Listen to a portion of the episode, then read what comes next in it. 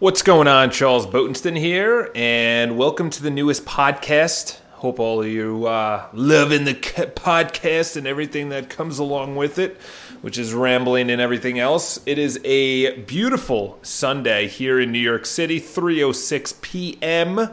And uh, what are we going to be talking about today? Well, to be honest, I think one of the biggest things, and the only reason that we don't do a lot of things, I should say, is because we are afraid of rejection. We're afraid of what someone else thinks, which was me for the longest time. You know, if you want to hear back my story, which I've pretty much said multiple times on the podcast and on uh, YouTube and whatever, but um, high school was you know kind of one of the guys, cool guy that people wanted to hang out with, but they were like, you know, that's that's pretty much it. That was the extent of the relationship uh, with guys. They wouldn't like invite me out and go party, and with the girls, you know, I wouldn't date the prettiest girls and everything like that. So essentially, I said, all right, I guess this is how it is. You know, you kind of you go into accepting how things are, and then you don't know that you can make it better. So I was afraid of rejection. I always wanted to be a people pleaser. I was always one of the people that, you know, just did a little more so people can like me. I did more so people can like me.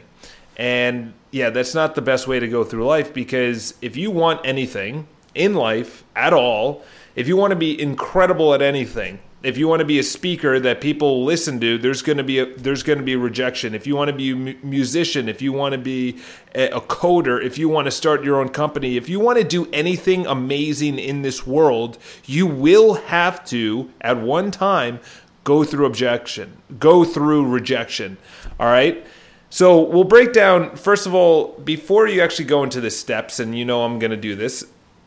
The first thing you have to understand is that why do we have a fear of rejection? So, first of all, it is a fear because there's the the bodily response to fear and this it could be for anything fear of rejection which is walking over to someone you want to talk to at a networking event or walking over to a celebrity or walking over a pretty girl or asking a guy out or whatever the case is the, the reason is that we grew up in a pack of about 50 humans, and this is way back in the day, obviously tribal times. And when people think of that, they, they don't relate to their bodies, their emotions, their feelings now because they say, well, it's 2017, 2018, or whatever year you're listening to this, and our body should have caught up. Okay, first of all, our body is millions of years old millions of years old. Okay? Just to put that into perspective, the, literally the last like human that we had in in common with the uh, who are they known as the the not so human uh, whatever the not so human humans the Neanderthals or the Neanderthals is what they call it call them 50,000 years ago, that was the last gene that kind of separated between the Neanderthals and Homo sapiens. And then if you only think back, if you really, really want to think about it, Jesus Christ, religious or not, Jesus Christ was around 2,000 years ago. That's it. 2,000 years ago. That's it. Yet we're millions and millions of years old. You know, America is what, 300 years old? And we're talking about millions of years. So when people say, well, we shouldn't have bodily responses to rejection or fear or anxiety or stress, or the reason we have that is for a reason. It kept us alive. It kept us alive. But the problem is, is what kept us alive then, which was a tiger in the grass or a or, or a snake in in the tree like that kept us alive. We had we needed stress in our life because if we didn't have stress when we heard something we would be dead. When we have stress our body goes into fight flight or f- fight flight or freeze. And out of those three either whatever you choose whatever you whatever happens in the moment is is 100 ba- 100% based on everything that's literally when you hear of someone that is going through a stressful moment, people have that and it's supposed to last Back in the day, 30 minutes max. It was really just that one quick second when you heard something and you didn't know what it was, and then and then you went another 15, 20 minutes of like, okay, I got to make sure that everything is good. But the problem is with humans nowadays, we bring stress throughout our entire lives every second of the day and then we wonder why we're overweight, we're, we're, we're lethargic, we're, we're gray haired, we're going bald. You know, it's like that is the response of when you have cortisol, and cortisol literally just drips into the system. It's the stress hormone. When you have cortisol just dripping into your system consistently throughout your life, that's why you have heart attacks. That's why you you you have disease, disease of the cells. Disease. It's it's not an equilibrium. So why am I bringing this up? Because we need stress. We need fear. We need these emotions. The problem is it's running our lives. It's running what we do, how we think, like our next action step Should we make this call? Should we not make this call?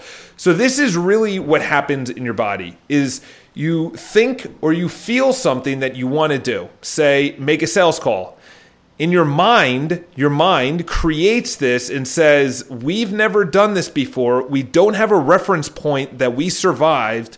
We need to be fearful. Okay? So your body says, We don't know if we're going to come out alive. We don't know if we should do this. Don't do it. And then he'll think of all the reasons why you shouldn't. They're going to say no. They're going to hang up on you, blah, blah, blah. That in of itself taps into a completely different area of your life. So when you actually feel that you shouldn't do something because of the actual uh, outcome that could happen, hang up or whatever, and I go back to the beginning, which is 50 humans that we lived with. If you were exiled out of the tribe, if you were exiled out of your family, if you screwed up, you're dead. So we're social creatures. What does that mean? Social creatures. People say, you know, like we. It's such a cliche to hear social creatures. The reason we're social creatures is that back in the day, if you if you messed up, if you if you impregnated someone, or if you were unhealthy, or you were unable to fight, or you were I don't know any anything that did not bring the tribe value you're exiled, you were banned, you were not allowed. And if you went out into the wilderness by yourself, you were dead. You were dead. There's no way that you would have survived because you didn't have a map, there's no GPS. You had a way of the land of where there's food and everything else, but there's no protection from animals, the weather, nature, other tribes. You had no way to procreate. You had no reason to be alive if you got banished. So that is the whole fear of what are they going to think? What if I'm shamed? What if I do this publicly and it doesn't go well? What if I approach that pretty girl and she says no in front of everyone? That is the fear of being abandoned essentially in the in the tribal terms. Before that, because we don't have a reference point, so a reference point I mean that you crossed the street and you survived or you jumped in a pool and you survived so your body, that's what it breaks it down. It, it, goes living or, or dead. There's no real in between. It's like, it's like when you first jump into a pool, you think, I've never done this, be- or this is your body speaking. I've never done this before. I have no idea what to expect, and this could go wrong. I don't want to do it. Don't do it. You could die. That's what happens in your body. And listen, obviously the thoughts are totally different or the emotions that happen and, and all the chemicals that go throughout your body. But you have to understand one thing is fear is necessary.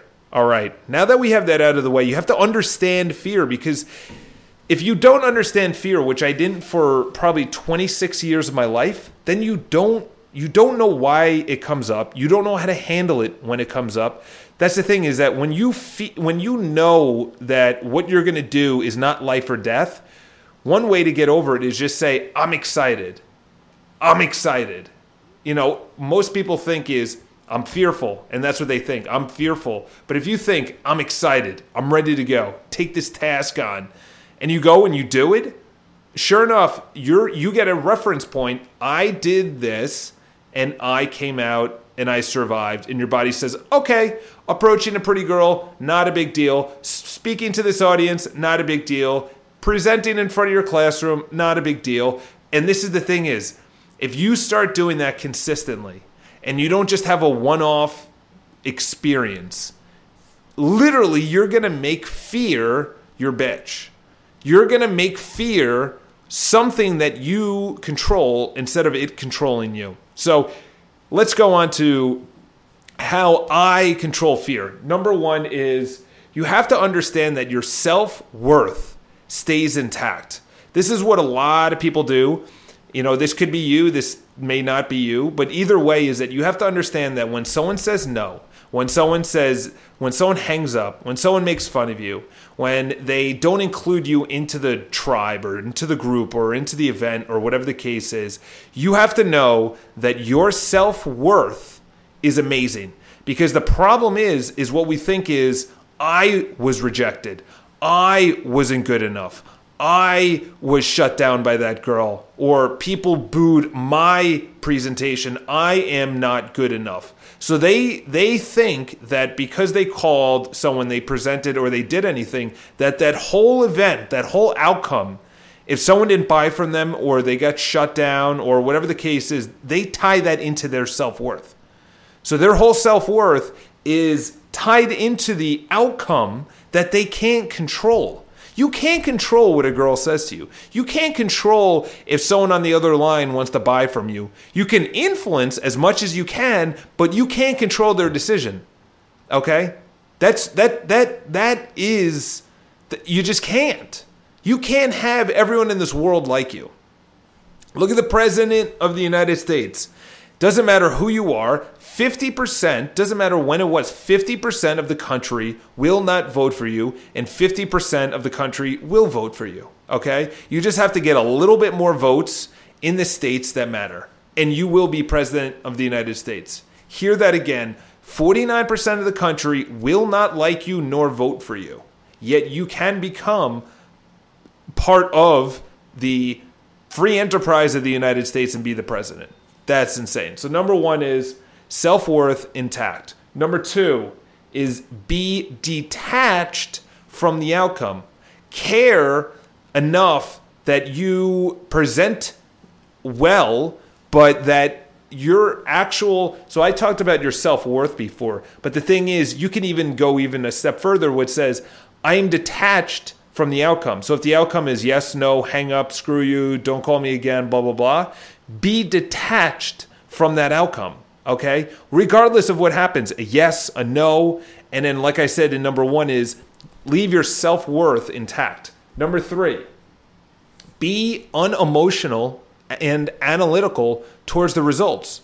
So this is this is a YouTube video that I'm going to be putting out soon. Is number one is what we think is we th- that if we make 10 sales phone calls that that we should get results. But the problem is we don't have enough of a sample size. So this is it. If you approach one pretty girl a day or you ask one guy out a day or you make 10 sales calls or you present in front of three or four prospects a week, whatever the case is, you have to have analytical numbers that dials it down so you're not actually emotionally attached to the phone calls. What you do is you say, I know out of every 10 phone calls I make, I'm to get three appointments. From every three appointments, I'm to make one sale. So you say, when you're making 10 phone calls, you say, I'm just looking for those three appointments and I'm looking for that one sale. And that's it. So the seven that say screw off, you're like, okay, great. You know, so you make it an actual analytical game. Okay, you make it an analytical game. You approach one pretty girl a day, or you ask one guy out a day. You'll dial that down and say, I'll get two dates a week. So you actually, each approach that you go up and you talk to someone, or each presentation in front of a prospect, you have the hard numbers. Don't just leave it up to chance. Don't just say, oh, I'll make five calls today, I'll make three phone calls tomorrow. Say, I'm going to make 10 every single day. And then from those 10, I'm probably going to get three appointments and one will actually buy. Okay? So you make it analytical, which removes the emotion, which removes the outcome, which removes your self worth tied into the outcome. All right? Moving on is I already said be detached from the emotion or I'm sorry, be detached well, be detached from the emotion, but be detached from the from the outcome.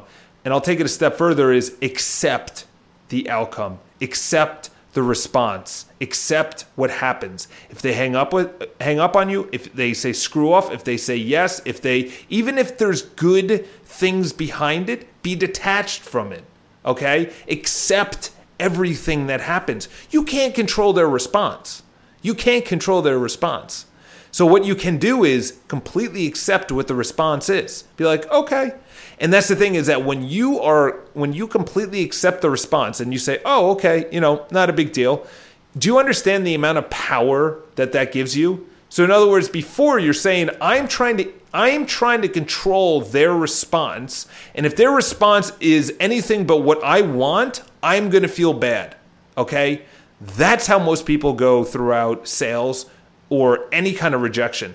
But this is really the process that needs to happen. Number one is you present as well as you can, care that you are presenting as best as you could.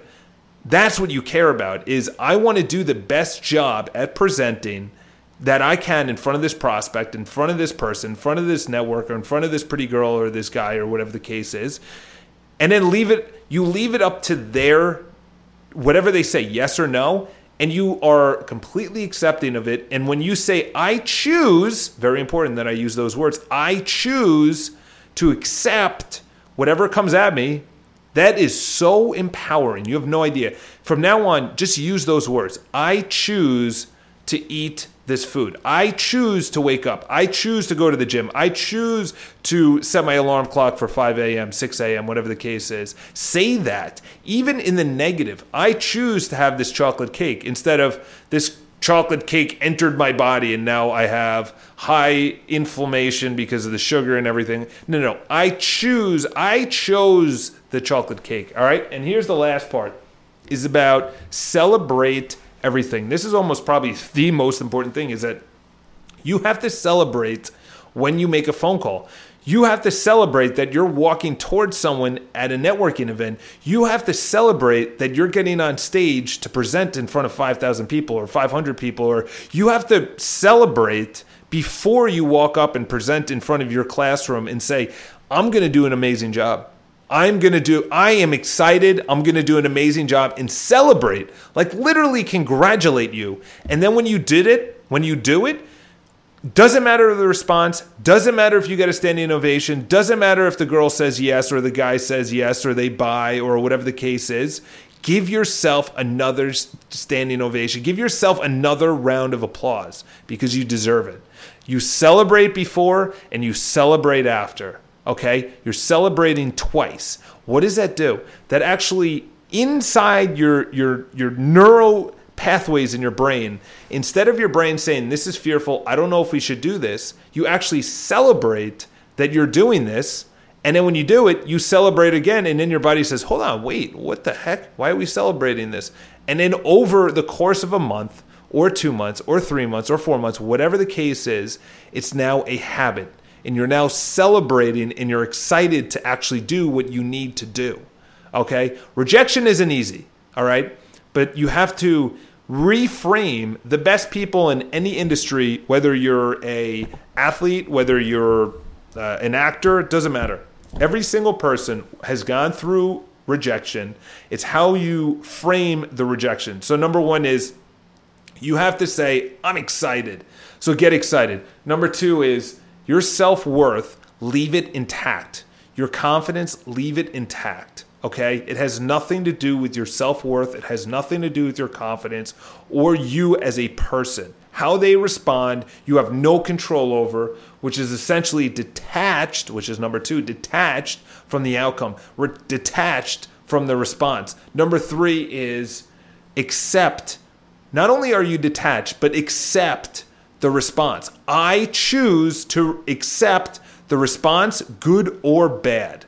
Number four, unemotional and analytical towards the results. You need to get analytical. When I approach 10 guys, I will get five appointments and three of them will buy from me. Or when I approach 15 pretty girls to get their number or to go on a date with me, eight of them will say maybe, seven will give me their number, three will actually go out, and one of them may become my girlfriend or whatever the case is. But you have to go analytical, which actually removes the emotion. And number five, which is probably the most important thing, is celebrate before you go up and present or talk or call or whatever the case is. You do whatever you're doing, presenting, calling, pitching, presenting, and then you celebrate again. So you're celebrating twice. And out of that, I can't tell you how much your fear and how much your your actual relationship this is actually more important how much more of how much better of a relationship you'll have with rejection okay? Because rejection is really it could be they're having a bad day. You're not their type they already are buying a better service. They already have the service that you're selling. They already have the product you're selling. Maybe you're maybe what you're offering doesn't really hit on their needs. Maybe you have to change up your offer so it actually hits on their needs. Okay? That's why you have to ask questions. Like, what can we have done differently? What can we do differently that makes this attractive to you to buy this service or this product? So, have an awesome day. And it is Sunday. Leave your comments below. Subscribe on Google Play and everything else. Nice short little podcast, 21 minutes. Have an awesome day. Hop over to YouTube, Instagram. Follow me on any of those. Charles Botensten. And if there's any topics that you want me to cover, definitely leave in the comments or uh, drop me a note. Talk to you guys soon. Have an awesome day.